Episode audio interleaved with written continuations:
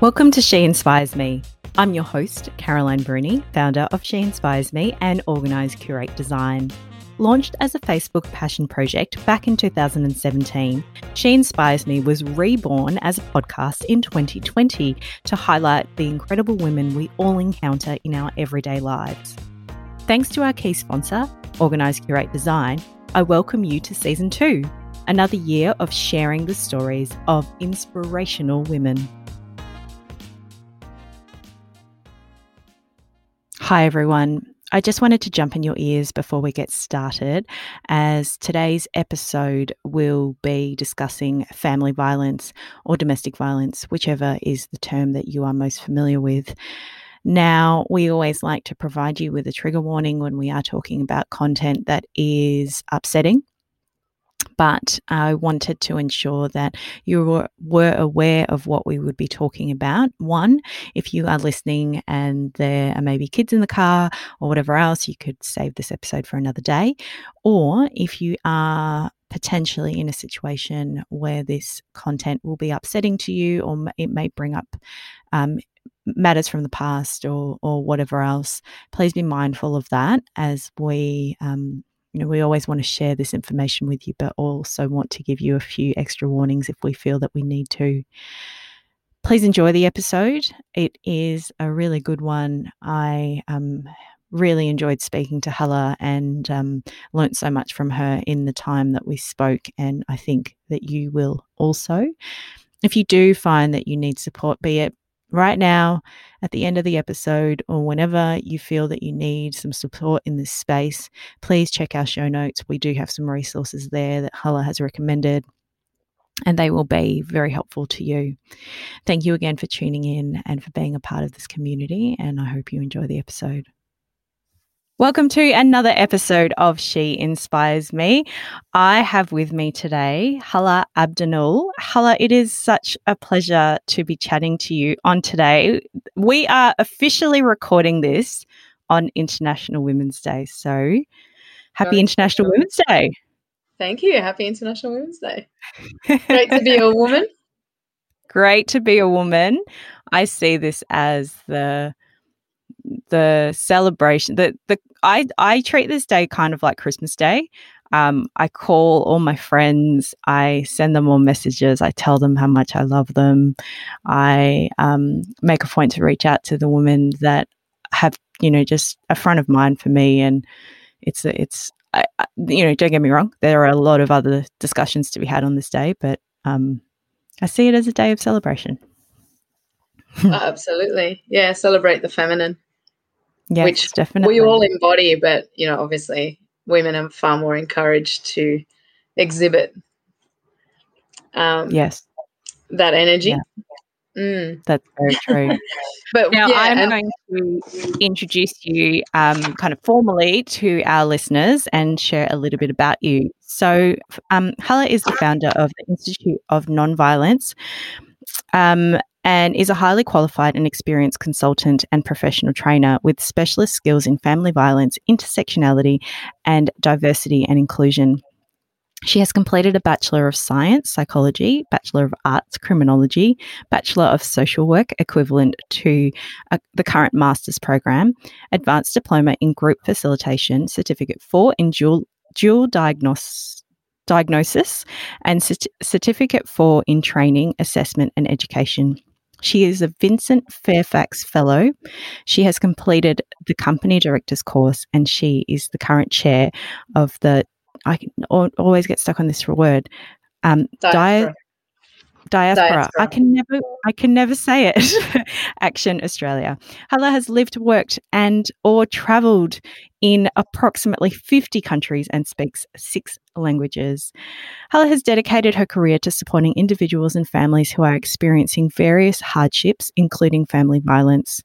Hala has focused on people from migrant and refugee backgrounds, violence offenders, and those battling with addiction, substance use, and gambling.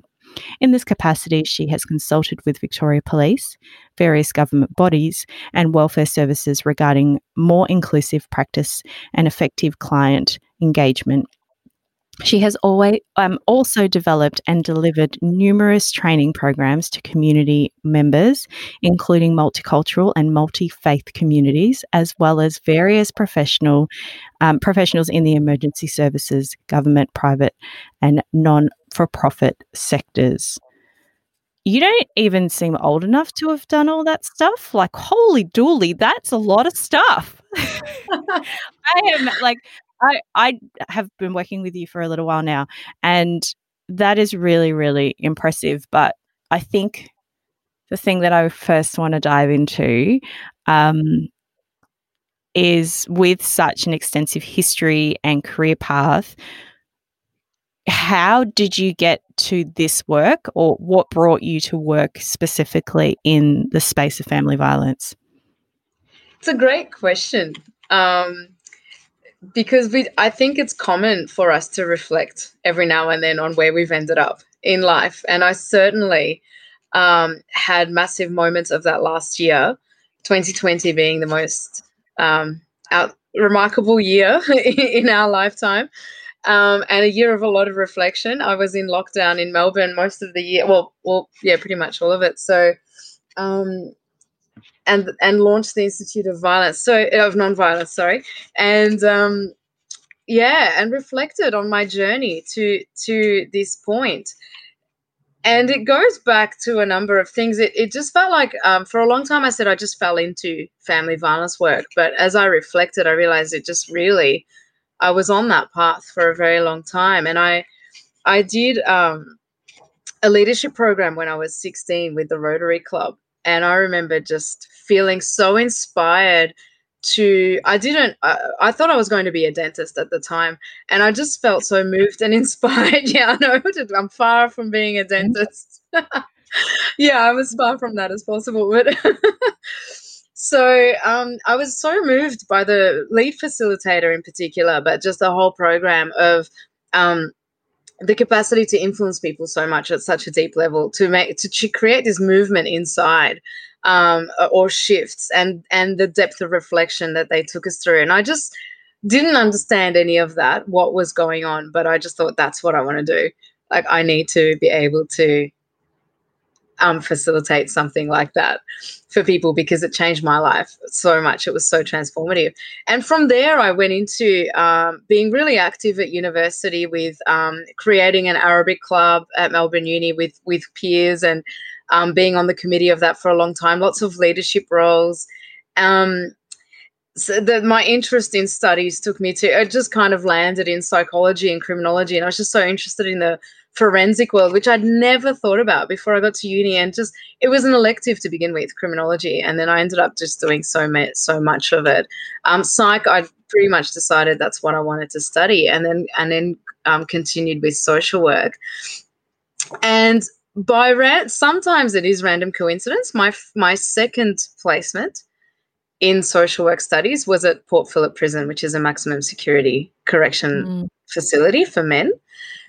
And I worked at the same time in the settlement services with migrant refugee communities. And I did a lot of youth work in that space and a lot of young men who I used to say, if you're going to keep going down this path, you will end up in jail one day. And and I saw that there's some of them came through Port Phillip. And I was so I was that I had these two worlds um, that seemingly have nothing to do with each other, but actually really just kept intertwining. And exposed me so much to minority groups, to the um, experiences of newly arrived people, even people who were born and raised in Australia but don't fit the dominant cultural model, what it was like for them. I ended up supporting a lot of women and teenagers who were experiencing family violence in the community space.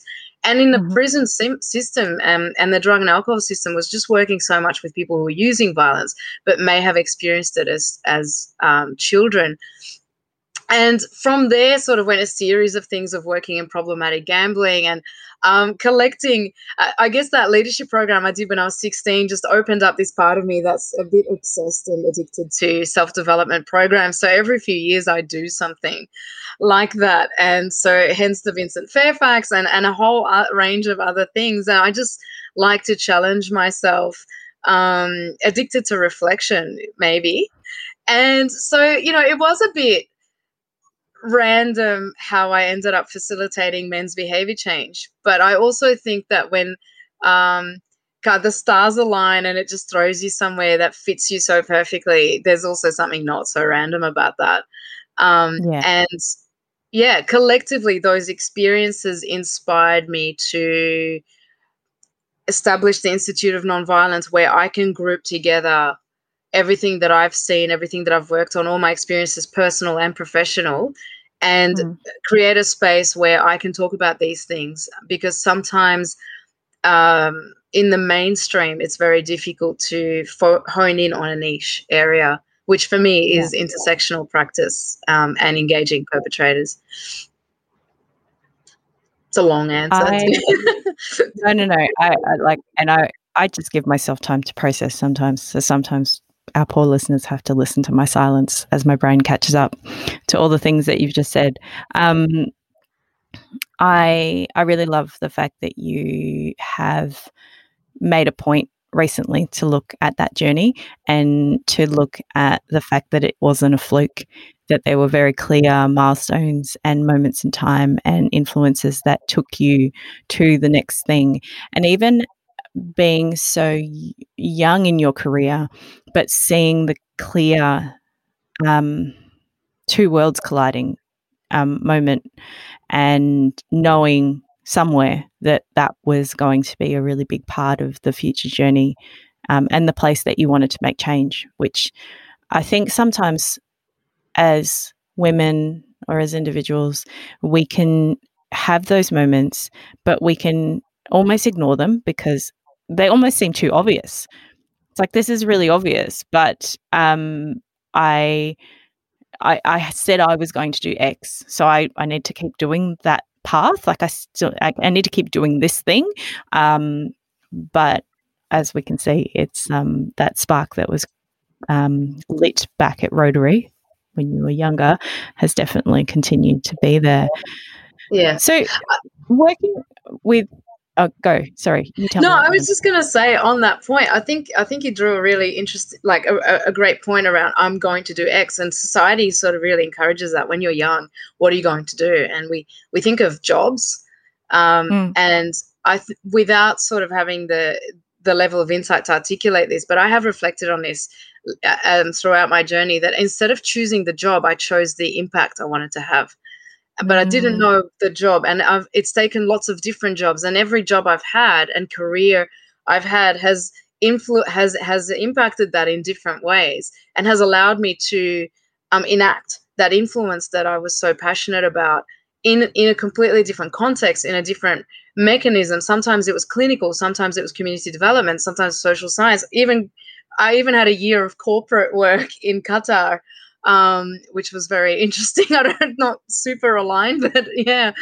um, you know, so sort of that's a conversation I've had with a lot of young people growing up. You know, so uh, along the way is what what is the impact? What is the influence you want to have on society, rather than what's the career you want to have, and it sort of then gets shaped if you um, remain aligned with those values and um, ambitions. Yeah, it's so true, and I have the pleasure of working with young people through Project NZ, which is an organisation that goes in and teaches um, workshops at schools. And that's often what I speak to them about. So I don't want to know what job you think you want to do one day. Like if you know, mm. then that's great, but most of them don't. Yeah. Um, it is definitely about purpose and impact, and and it, that's a completely different feeling to the job I'm going to do when I grow up type scenario. Yeah. Well, yeah, it, it creates a different conversation as well. Um, so you've you would have seen, you have seen um, many very many confronting and difficult um, situations, and you've had you've been in some very confronting and difficult conversations. And there are some people, I, I actually don't know how many there are. I, I think as I scratch the surface, I, I find less and less of them that haven't been impacted in one way, shape, or form by some kind of family violence or or, or trauma or something. Um, there are a handful out there that have not. Um, so, with those people, or with the people that maybe are fortunate enough to not have experienced anything or, or even have an understanding of it, what do you believe to be the most common misconceptions around family violence? Um, or even the, the, the term family violence? Yeah, yeah, which is is is Victorian. Um, you know, around Australia, domestic violence is used, or family and domestic violence. Um, and sometimes we separate and actually say sexual and family or domestic violence, uh, mm. just to separate the different experiences. So, nationally, this is a topic of conversation at the moment in Australia that we really do need one definition for the whole country, which we don't have at the moment. Every state and territory has its own. Um, so that's one. And in terms of people having the right idea about what it is, it would help if we legally had an agreed on definition.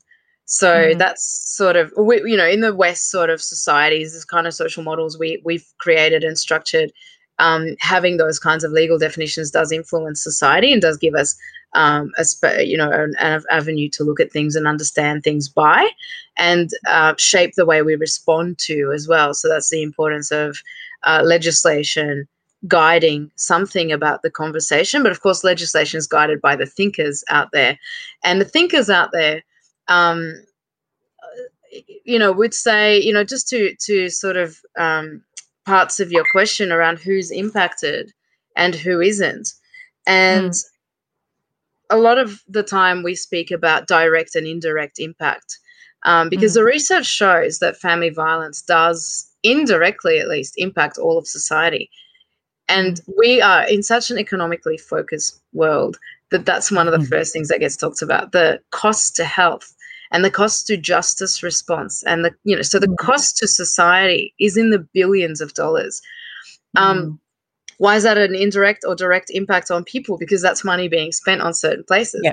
it it's yeah. also an indirect impact because just about everybody you know the sort of two three degrees of separation will know someone yeah. somewhere that is directly impacted. And that someone is um could be you know it could be complex supporting that person. It could take a toll on people's emotions.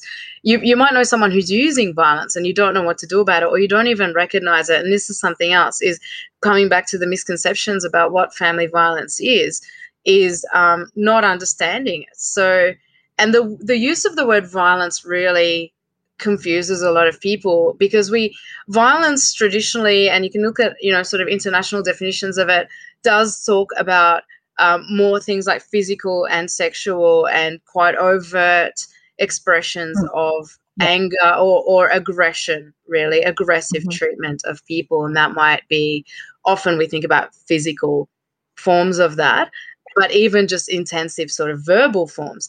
But for someone to think of financial abuse as violence is complex. Mm. And this is where people go, but that's not violence. So the amount of people out there who don't even realize they're impacted by family violence. So they might say, No, I'm so blessed, I've never experienced that. But, and I get this in a lot of the training um, sessions that I deliver. People will start off going, Oh, thankfully, I've never experienced that. And at the end, they're sort of, uh, they're trying, yeah, yeah, they're trying to unpack no the information in context to their own lives. Well, we sort yeah. of shed light on how broad the definition of family violence is, and it goes into financial abuse and social abuse and um, sexual, technological, um, physical, obviously, verbal, um, spiritual violence. So it's it's really um, power over a person and controlling a person's decision making. And mm-hmm influencing their behaviors through instilling fear in them largely. Mm. Yeah. Sorry, I'm going to cough. No, that's fine. that's because this is a real conversation with real people and real people cough sometimes. Absolutely. yeah. So, um, um, a lot of And I guess primary- that is the part of the misconception because there is there's so much language out there and language is so important to the education of just under, just further understanding things as, as an individual, let alone as a society and as a greater nation. Um, but it's also the as you said, some people like, I'm I'm so lucky, everything's fine. Um, fine is probably the, red flag in itself. that word often to me is a red flag. Um, but yeah, having the language and understanding of of the complexities and the the layered versions of this kind of violence. Yeah, yeah. So so the first misconception is what is family violence and our understanding, and the second is why it happens, and the third is why people experiencing violence respond the way they do, and largely why do they stay. And these mm. are the most asked question. When we start talking about people who experience family violence, we get into, without realizing it, a lot of victim blaming dialog mm-hmm. Why did why why doesn't she leave? What's she doing to what's she doing? It takes two to tango. Yeah. yeah. Um, is she exaggerating? Or she's mm. just trying to um, get his money or the house or take the kids away. You know, that's when women do report the violence, um, you know, or, or, sort of not believing the reporting.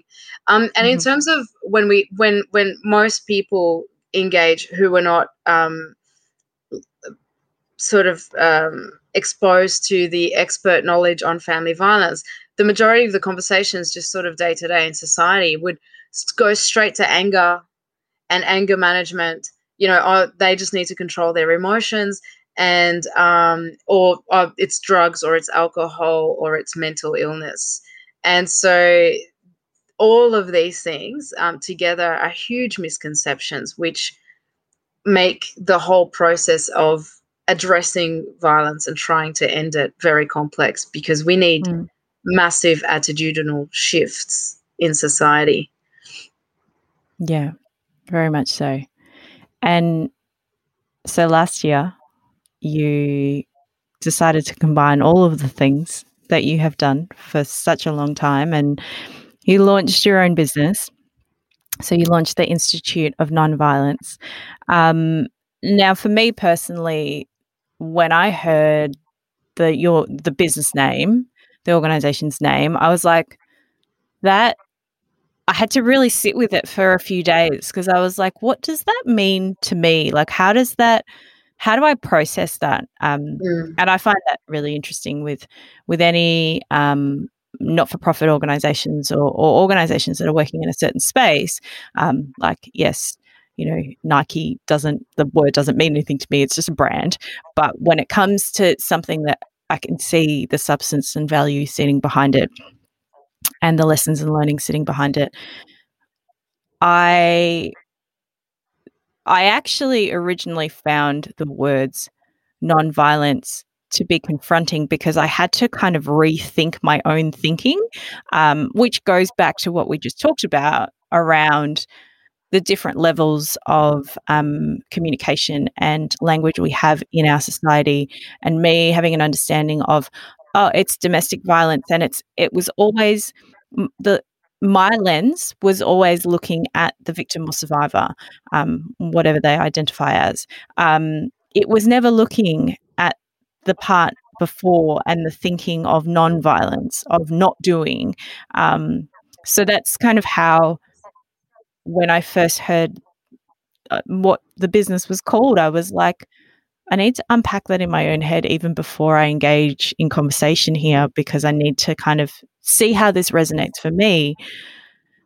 But can you talk me through one, why you chose that name, and then what, um, you know, what you are doing with the institute and um, the goals that you've set for yourself moving forward? Um, yeah, absolutely. It was very it didn't take long to come up with it and it was definitely deliberate. And i guess it's um, sort of where i've come to in the years of doing work around various forms of offending behaviors. Um, and and actually really spending so much time in in men's behavior change spaces uh, with you know probably hundreds maybe thousands of men over the years. Um, definitely hundreds of hours of men's behavior change. Um, and just noticing sort of the response to men when they come in and just oh, why are you telling me i'm a bad person? I'm not a bad person. Just that kind of the sense of shame and the stigma and the words we use perpetrator and these words are important in terms of acknowledging the impact of the behavior on on the people who are experiencing it. Um, but they are loaded terms and they are um, uh, loaded from a negative sort of context in the sense that they are they are highlighting the the the, the intensity and the and the um, shadow side of the behavior, even just toxic masculinity. So we're, we're, we're in a space right now in society where we're constantly pointing out violence and violence against women, toxic masculinity, perpetrators. And it's just, uh, for me, it's almost like when you keep bringing something to the surface, which we absolutely need to name it. Um, but then it's sort of, you, we can get psychologically stuck in it. Um, and so I wanted to talk about nonviolence. I wanted to remind people that we're doing this work to reach nonviolence, which, which I do believe is our is inherent to mm. um, existence. Um, and so, whilst you could look at a biological systems model of life, of ecosystems, and, and notice violence in it. Notice competition between species. Notice you know animals killing other animals for food and mm. or, or, also and even killing baby cubs and you know all sorts of you can you can sit and name all the you know but in the broader scheme of things i fundamentally believe that the inherent driving force of life and existence is actually love and non-violence. And that is the core essence of all existence including ourselves as humans. So it's a reminder to just connect with that because again you know we love to talk about how humans evolved beyond other species. We've got cognitive functioning and mm-hmm. um, the capacity to process to reflect on our behavior. We've got conscious thinking. We can articulate. We speak um, you know all of these things. So let's put that to good use because we have the capacity to move beyond those um, sometimes people call them primitive forces or the the, the reptile brain or the whatever it is evolutionary sort of mechanisms that drive us to competition and using power over uh, to yeah. gain access to resources at the end of the day. It's for survival. But we will actually survive better as a species and the planet will survive better if we connect with our inherently non-violent self. That's right that's that's the that's the nutshell. It's it's, it's, like, We've got it in that a mic drop? Like, oh, is just the interview's done? That, that's it, mic drop. That was a little bit like that. That was a little bit story. one of those moments. That was, yeah, and uh, I love when this happens. Then I get, I, I love these kind of conversations and and when I have the opportunity to speak to people that just baffle me a little because I have to take the time to process it and I guess uh, anyone that's actually listened to every single episode of this podcast knows that sometimes I'm a human and I need to just process what I've just heard. Um, but in that, can you share with us with that as as the mindset and the driving force behind the Institute of Nonviolence? What have you got in store for us or the world, or who are you? Who who do you actually work with? Because that will give there might be someone listening going, "Oh, I want to," but they don't know if they can engage with your organization mm. directly mm. because they're an individual or whatever. So, eh, kind of talk us through how that works. Sure. Like, there's, I guess, there's a mixture of um, elements to the institute, and so as I was creating it, I guess, or designing it. It sort of flooded me a bit as well. It's kind of just came through lots of meditation. And I actually sat one day and just wrote, and I end up with pages, like five pages, uh, which were the the crux and the the initiation of a, of a business model. Um, and a plan for establishing it, and and that included three arms, which are educational, where we provide professional training, um, largely to professionals, and that's any professional, so anyone in any organization that wants to think about how to better support employees um, who might disclose using or experiencing family violence, to highly intensive training for practitioners in the field who are frontline, um, client facing, and and um, specifically working with perpetrators. So that so our focus is about safely engaging with people who use violence and the there's no way of doing that without understanding the experiences of victim survivors as well. So that always that's always part of the training. Everything's about centralizing the experience of, of and the impact of violence on people. Um, so that's so there's a training arm to what we do. There's a clinical side which has started off with the provision of clinical supervision to men's behavior change facilitators, and down the track um, as we grow, the intention is to expand into providing clinical and therapeutic work to people who are using family violence, and that will be through individual and group work. Mm-hmm. And um, the the other arm is social, and that's because part of the process and part of the work and and if you interact with the family violence sector and anyone who's doing the work on this, um, you'll notice that there's a lot of focus on shifting attitudes and education around the causes, the drivers of violence, the gendered nature, the attitudinal shifts that we need to make as a society to really um, make significant change to the prevalence of violence that we see in society. So there's a social side, which is um, our social media engagement and uh, the way we, we might you know collaborate with academics promote certain um, uh, research that comes out that's relevant uh, we do that a lot on our website and so we we we really focused on being a space for anyone to engage and to find something whether it's through our website or our social media content that they can relate to so it could be an mm. individual, it could be a professional. So we try to mix it up and diversify mm-hmm. it a mm. bit. And then through our uh, actual programs, it'll depend on who it is. And that's probably more professionally focused. Um, it yeah. could be a government, not for profit, or the corporate sector. Yeah. Um, yeah, so it's it's about have being it's joining the conversation, it's collaborating with the sector, it's providing a different space, and it's also constantly um, framing it within an intersectional view of the world. Mm. Which uh, you segued so well. You segued so well into what I wanted to talk about next. I am going to um, admit something that I had not heard the word intersectional or intersectionality used before you and I started speaking.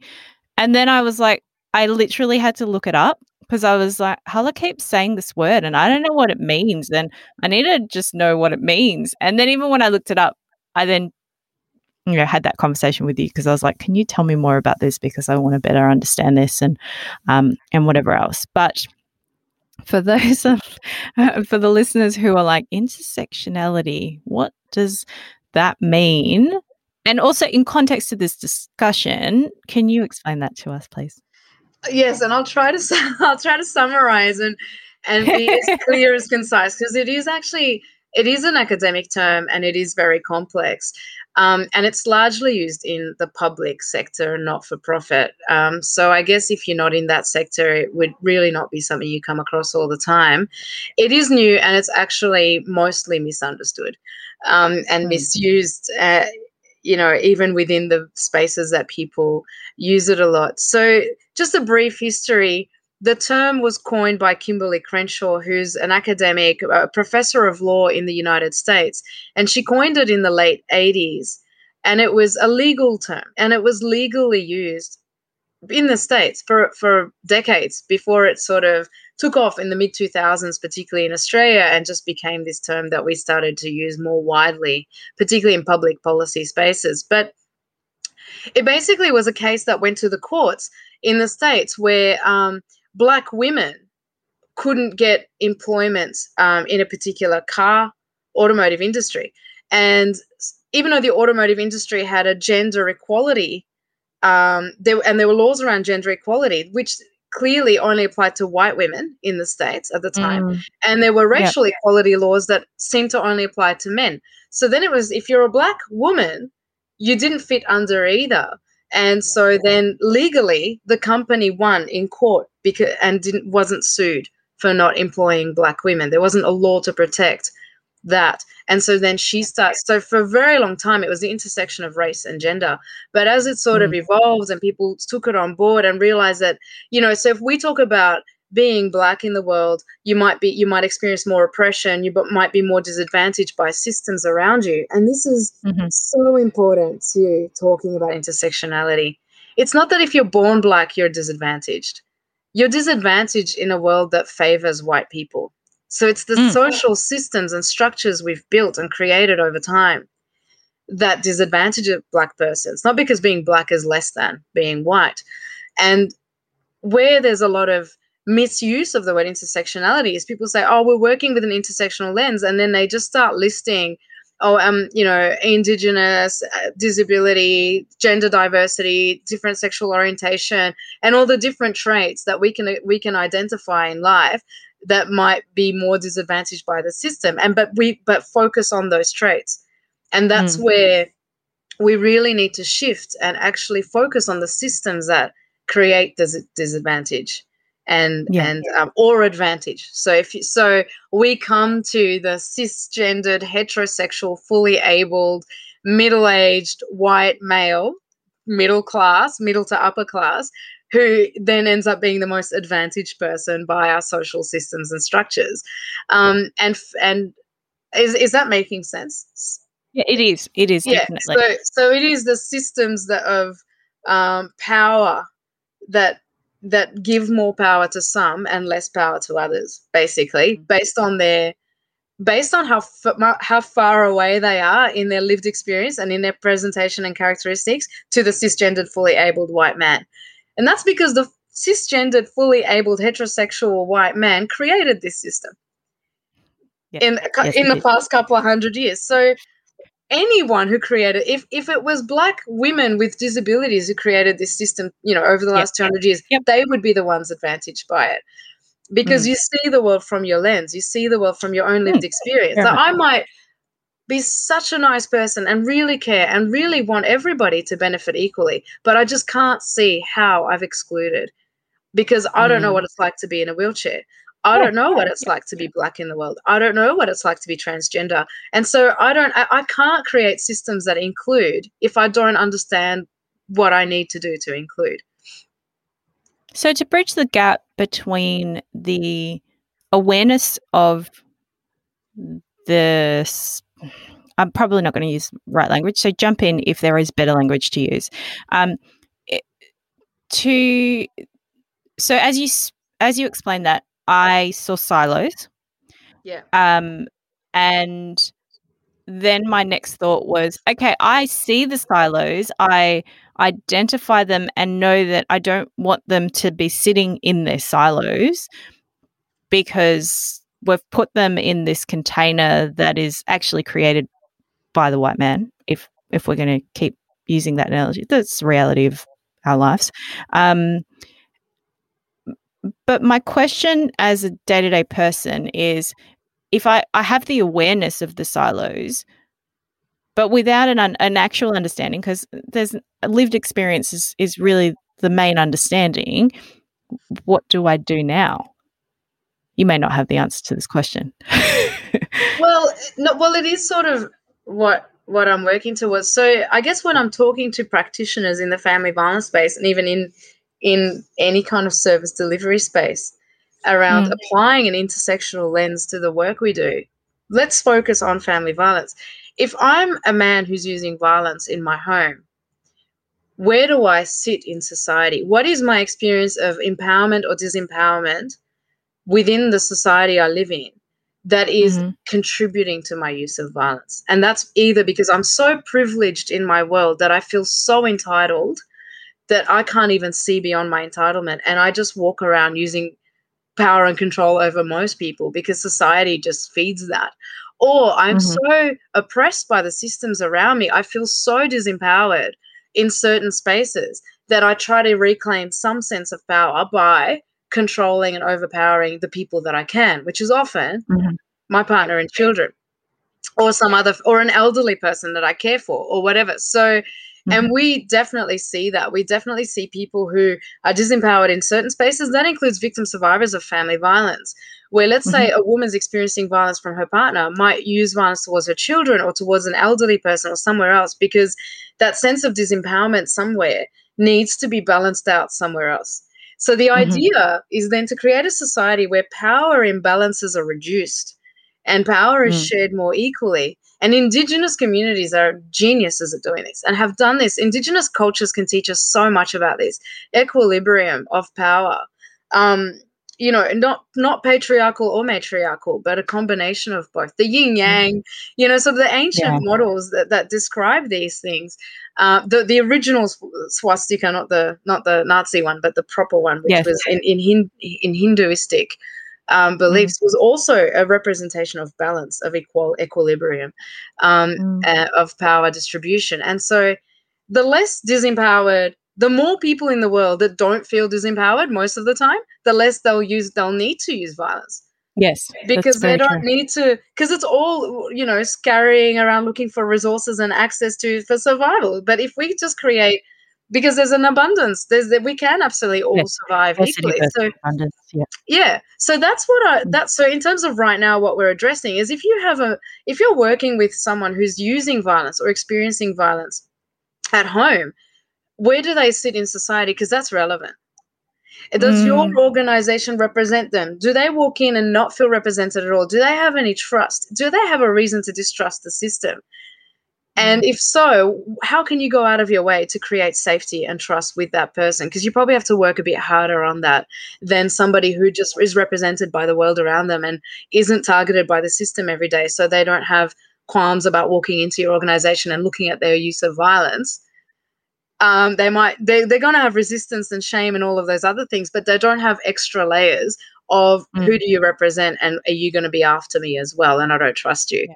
because i've never had a reason to trust the institutions in this society because they've taken my kids away from me or they've violated me they've raped me or my people my intergenerationally so mm. at the crux of that we think of australia's first nations people and their That's experiences cool. of our systems and then sort of everybody after that and their mm. experiences.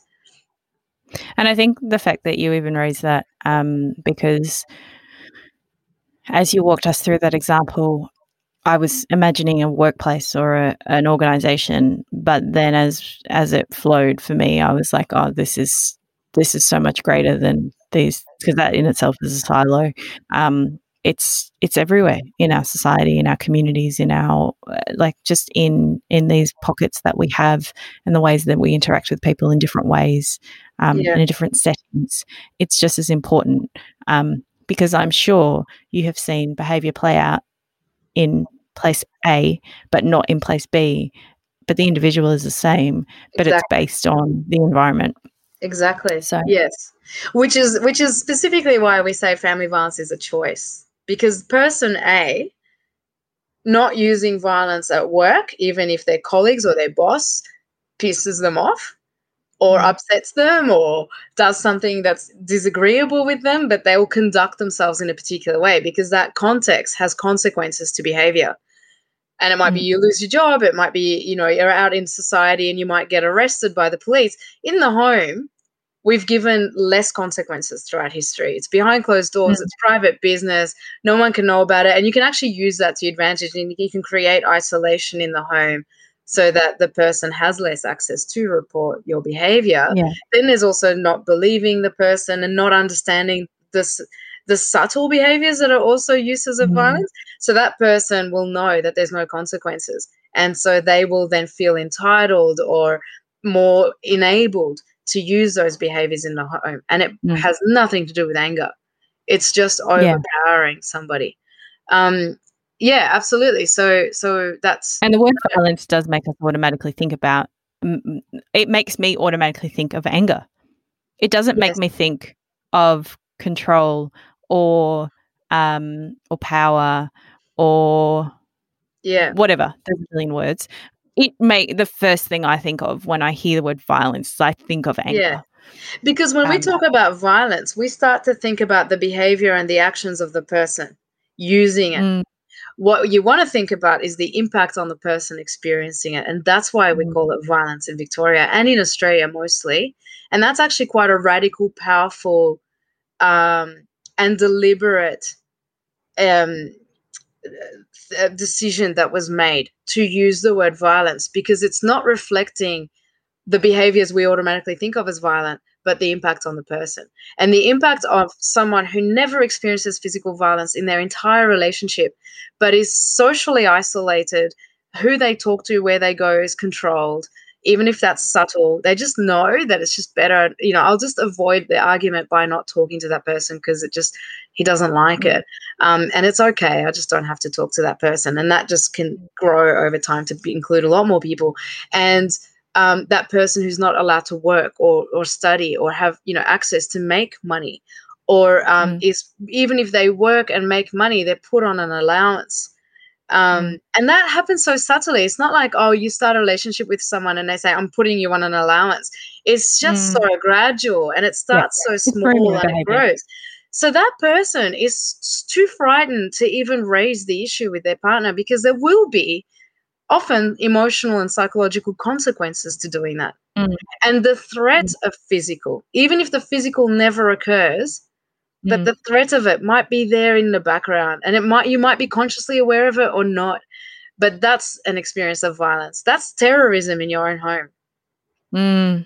Mm. and that's why we use such strong language because that person's yeah. not free to move they are yeah controlled. and they and they're often not even aware because the, of the subtleties um yeah which is as you said earlier you have people that come through the training and might be like, no, that's that's not me at all. But by the end and with the education, they're like, oh, actually, I really need to think about this in a different way now that I have language and and a, a better understanding of of yeah. what this subject, like how many layers there are to this topic.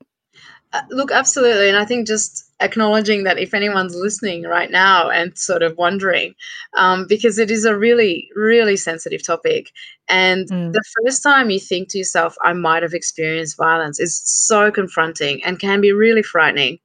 Um, and actually, if you keep diving in and learning more, it's probably waves of confrontation and fear before you get to the point of healing or overcoming or building resilience to sit with and you know so we we look at survivors of trauma so, you know and and people who speak out publicly and you think wow how did you live through all that and you're just standing there talking about it but they are not in the early stages of addressing yeah, and so. even realizing yeah. it and so if you are in those stages, it is so important to speak to family violence experts and jump mm. online, st- jo- join forums where people might have experienced the same thing because people can just feel so isolated in that experience and so blamed because the person using the violence is so good at blaming the victim for it and saying it's your fault. And if you didn't do this, I wouldn't do that. And there's all justifications you know galore they can probably write textbooks on the justifications they use. So it's really really important to actually meet other people and and, and realize that everybody goes through the same like to some it's a different experience for each person but the impact is the same. Um yeah. and i and mean yeah so, so, just having um, empathy to to sit in the, that space and and to know that you aren't alone um in the experience which is you know very unfortunate, but it's the reality. Um, that being said, I uh, like for our listeners who all know that these details are in the show notes. So the the details of connecting with the institute and with Hala are in our show notes. Um, and uh, the Institute of Nonviolence social media handles are also in the show notes for this episode. So if you, be it if you've you just want to learn more or if you are starting some questions are rumbling around in, in your in your head and you're thinking I, I just need to dive into this a little bit deeper um, start with heading to the institute's website. They have um, a page with resources broken down in, in different w- ways because we all absorb and obtain information and, and, and take it on in different ways. So there are areas where you can read and watch and and listen and and that to me is really important as well because sometimes we're not in the right frame of mind to read but to listen whilst we walk or process information. Um, so definitely head to the show notes, head over and just check it out and see yeah you can learn something new about intersectionality or or anything else at the and, moment. And just to flag too that absolutely like looking for information and wanting to engage with the conversation, we've created that space on the website for people to do that. If you're in a position of crisis, however, and you need immediate support for the experience of violence, um, go to one eight hundred respect. Uh, or Safe mm. Steps in Victoria. Um, ring triple O if it's a direct emergency. Um, yeah, so the Institute of Nonviolence is not a crisis support service. So yes, if that's your condition, if that's your situation right now, then go to 1 800 Respect. And from their website, you can find a whole bunch of referrals as well. Yeah. I guess that's the national one that, you know, is easy to flag. Yeah. Yeah. Yeah, but, uh, we'll make yeah, sure that they are in the show notes as well. So if someone has gone, I really need to yeah. Speak to someone more urgently, and this isn't a curiosity or research element. This, yeah.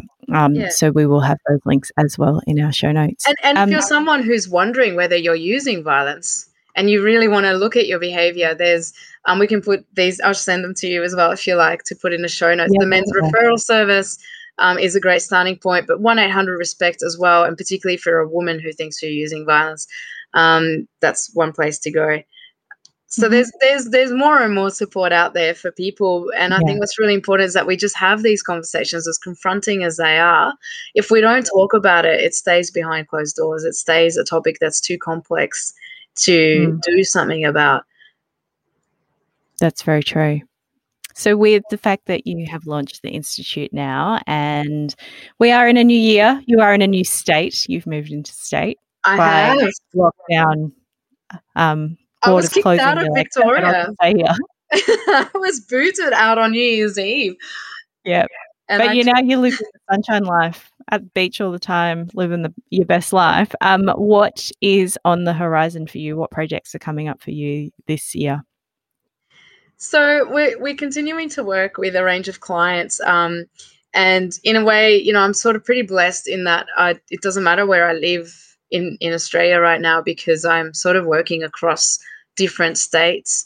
Um, we've got some a lot of projects with uh, people who are directly working with perpetrators. So there's some really exciting things to look out for once it's released later this year. Um, uh, there'll be more hoo ha about it, but we're just redesigning some programs um, for working with perpetrators of family violence, uh, reviewing things, uh, designing training, and delivering it. And um, we're doing a lot of work in the multicultural space in terms of training with that intersectional lens which really applies to the mainstream space too, but the multicultural and settlement spaces are um, very forthcoming in seeking um, that level of support. But so there's a lot of training going on. There's massive program reviews. We're getting involved with gender equity strategies as well with local governments and um, with the view over five years to create an equity for all strategy um, you know, but gender is is a good start. I, you know, it's got to start somewhere in Australia, and there's an appetite for that. And it's International Women's Day, so that's very yes, valid to think of all all women identities and um, women of all sexual orientation and cultural mm. backgrounds. So if we think of all of that and women with different abilities, we kind of create. We need to really create a, an equity strategy for for everyone. We we will do it. Um, what else are we doing? Um, just continuing our social media engagement and conversations. And uh, we will be releasing another collaboration with Luka Lesson, who's an artist we work with. So we launched the Institute with his po- new poem at the time, which was written specifically for our launch. And it was called A Letter to My Daughter and the focus of that was men's violence towards women. And we will be releasing um, another poem soon and video clip called Stereotype, and that addresses racial discrimination. And so we're hoping to do that for with in line with the International Day to Eliminate Racial Discrimination. Um, mm-hmm.